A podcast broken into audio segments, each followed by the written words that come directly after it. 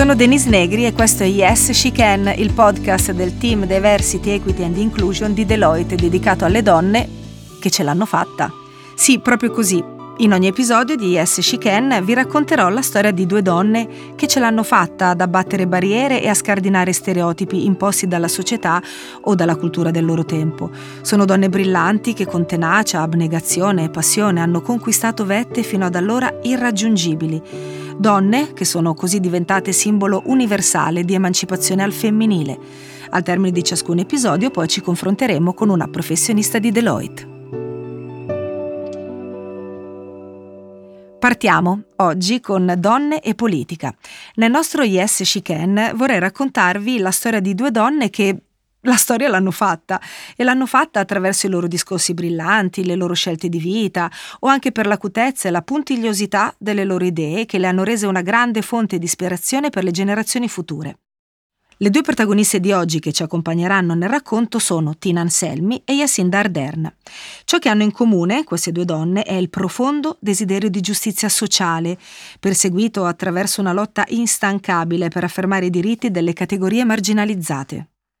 Tina Anselmi, che in età adulta sarà la prima ministra della storia dell'Italia repubblicana, nonché autrice della proposta di legge per la parità di trattamento sul lavoro tra uomini e donne, allora da giovane è stata Gabriella, Vabbè, facciamo un passo indietro, andiamo nel 1944, quando una sedicenne Tina Anselmi, dopo aver visto 43 partigiani impiccati dai tedeschi a Castelfranco Veneto, decide di voler combattere il fascismo. Entra allora nella resistenza con il nome appunto di Gabriella.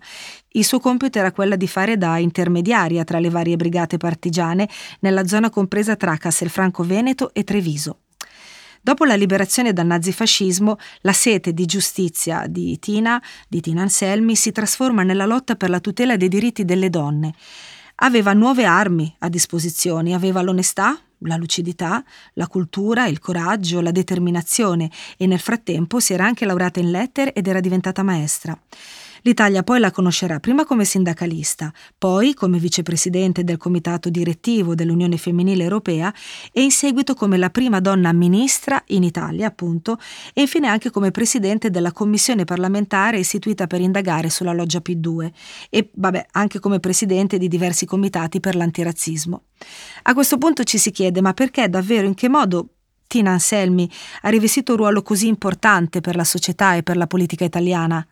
Perché a Tina Anselmi dobbiamo tutti e tutte la presa di consapevolezza della crucialità del ruolo della donna nel tessuto sociale, ma anche l'urgenza di equità nel mondo del lavoro.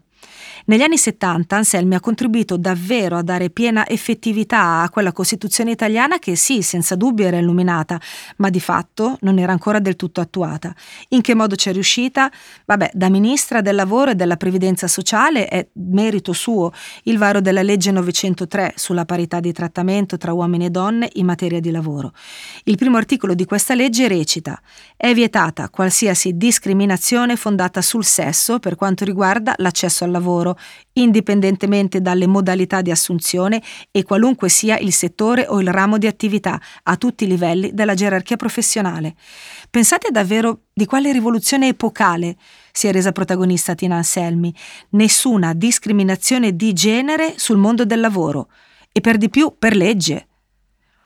Eppure eh, appare quasi riduttivo in realtà ricordarla solo, tra virgolette, per la sua attenzione alla condizione femminile, perché Tina Anselmi nel 1978 è stata anche ministra della Sanità, nonché l'artefice di una legge che consacra, finalmente, l'articolo 32 della Costituzione sul diritto alla salute.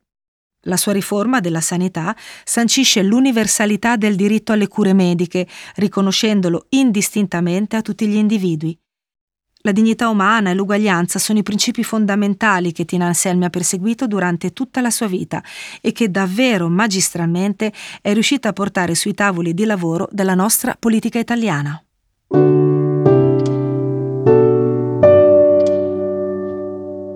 Veniamo ora alla seconda protagonista di oggi, che si chiama Yacinda Ardern. Allora, lei è neozelandese, è nata nel 1980 e anche Yacinda Ardern, come Tina Anselmi, è una donna di primati e una grande pioniera. Al momento della sua nomina a capo del governo neozelandese nel 2017, era la prima ministra più giovane al mondo Inoltre è stata una delle sole due donne ad aver messo al mondo un figlio durante l'incarico di premier. L'altra, forse ve la ricordate, è Benazir Bhutto, premier del Pakistan nel 1990. Vorrei però farvi conoscere meglio la storia di questa seconda protagonista di oggi. Yacinda Ardern cresce in una comunità nella chiesa mormone di Morrinsville, un piccolo paesino nella provincia neozelandese. La sua comunità di provenienza col passare degli anni l'ha di fatto completamente disconosciuta a causa delle sue lotte a tutela dei diritti LGBTQ. Ardern è anche una convinta femminista e si batte da sempre per i diritti delle minoranze etniche della Nuova Zelanda. Quindi nasce mormone, ma la sua comunità di fatto le volta alle spalle proprio per il suo impegno politico a favore delle minoranze, sia etniche sia sociali. Non male, direi, come cortocircuito. Ora mi permetto di fare un piccolo passo indietro perché Jacinda Ardern entra in politica all'età di 17 anni, per poi diventare, nel 2008, ha 28 anni, la più giovane deputata mai eletta nel Parlamento neozelandese.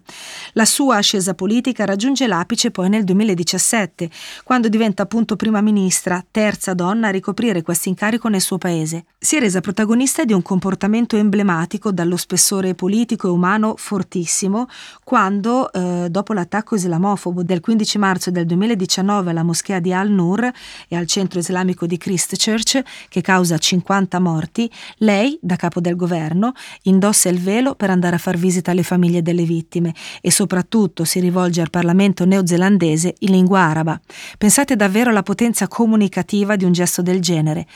La sua politica è attenta sia al dualismo culturale di una terra dominata da una parte da sempre dai coloni inglesi e cullata da secoli di storia maori, ma si ispira anche a un principio fermo, inviolabile e inestirpabile, ossia al riconoscimento dell'identità culturale indigena come parte essenziale della sua nazione. Attorno a tutto questo zoccolo duro, faro e guida sicuramente del suo percorso politico, ha di fatto disegnato le misure finalizzate a rimuovere le disuguaglianze sociali e culturali sociali, con un approccio a tutela di diverse categorie discriminate. In seguito poi alle elezioni del 2020, che l'hanno portata al suo secondo mandato da ministra, il Parlamento neozelandese registra la presenza del 48% di donne, oltre a molti attivisti e attiviste LGBT, oltre anche a persone appartenenti ai gruppi Pacifica e Maori. Il 19 gennaio però del 2023, dopo sei anni alla guida della Nuova Zelanda, Jacinda Ardern ha deciso di dimettersi per ragioni legate alla stanchezza e al burnout, specificando che c'è bisogno, secondo lei, di una persona nuova con più energie per guidare il paese. E ha fatto una dichiarazione davvero molto importante. Ha detto, da questo ruolo privilegiato derivano delle responsabilità. La responsabilità di sapere quando sei la persona giusta per essere una guida e anche quando non lo sei So che cosa richiede questo lavoro e so che non ho più energia per rendergli giustizia. Il suo mandato è stato davvero una grande lezione di inclusione, di integrazione, di accoglienza, nel rispetto delle unicità e delle plurime identità che convivono nel multiculturale paese della Nuova Zelanda. Le sue dimissioni invece sono state una lezione di politica ma anche di umanità, naturalmente di umiltà e di leadership. Infatti ha concluso dicendo spero di lasciare ai neozelandesi la convinzione che si può essere gentili ma forti, empatici ma decisi, ottimisti ma concentrati e che poi puoi essere quel tipo di leader che sa quando è il momento di andarsene.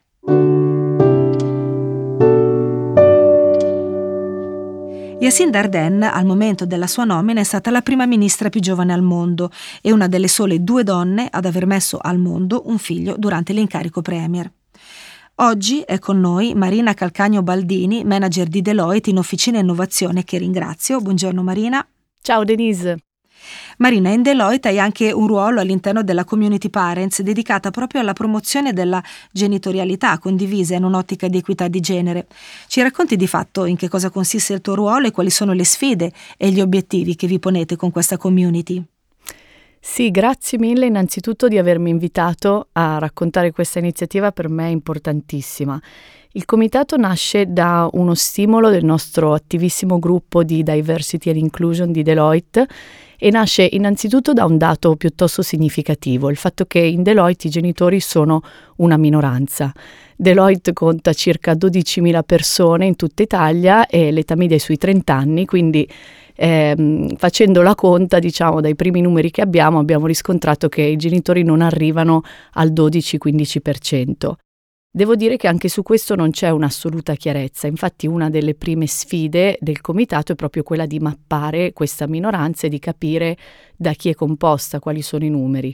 Abbiamo infatti lanciato una community su Teams eh, per iniziare a raggruppare un po' tutti i genitori in Deloitte e la seconda sfida è quella di capirne le esigenze. Chiaramente essendo una minoranza non, non, sono per niente scontate, non sono noti per forza, diciamo, i bisogni dei genitori. E in questo senso abbiamo lanciato recentemente una survey da cui sono emerse eh, diverse difficoltà ma anche diverse proposte sul come riuscire a essere a genitori e conciliare una, una, vita lavorativa che sia di, di soddisfazione, diciamo.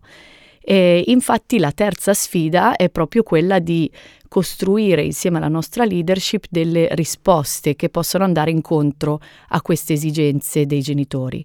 E, e, questo è un po' il senso di tutto il comitato, quindi il fatto di essere un, un, una, un facilitatore di questi cambiamenti.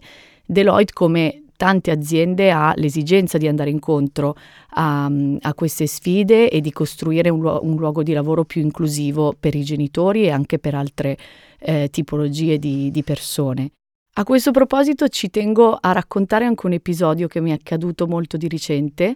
Ero a pranzo con delle colleghe, casualmente eravamo maggioranza femminile e una collega molto giovane ci condivide con noi la sua aspirazione a diventare mamma prima dei 30 anni, che è un desiderio stupendo e neanche tanto comune.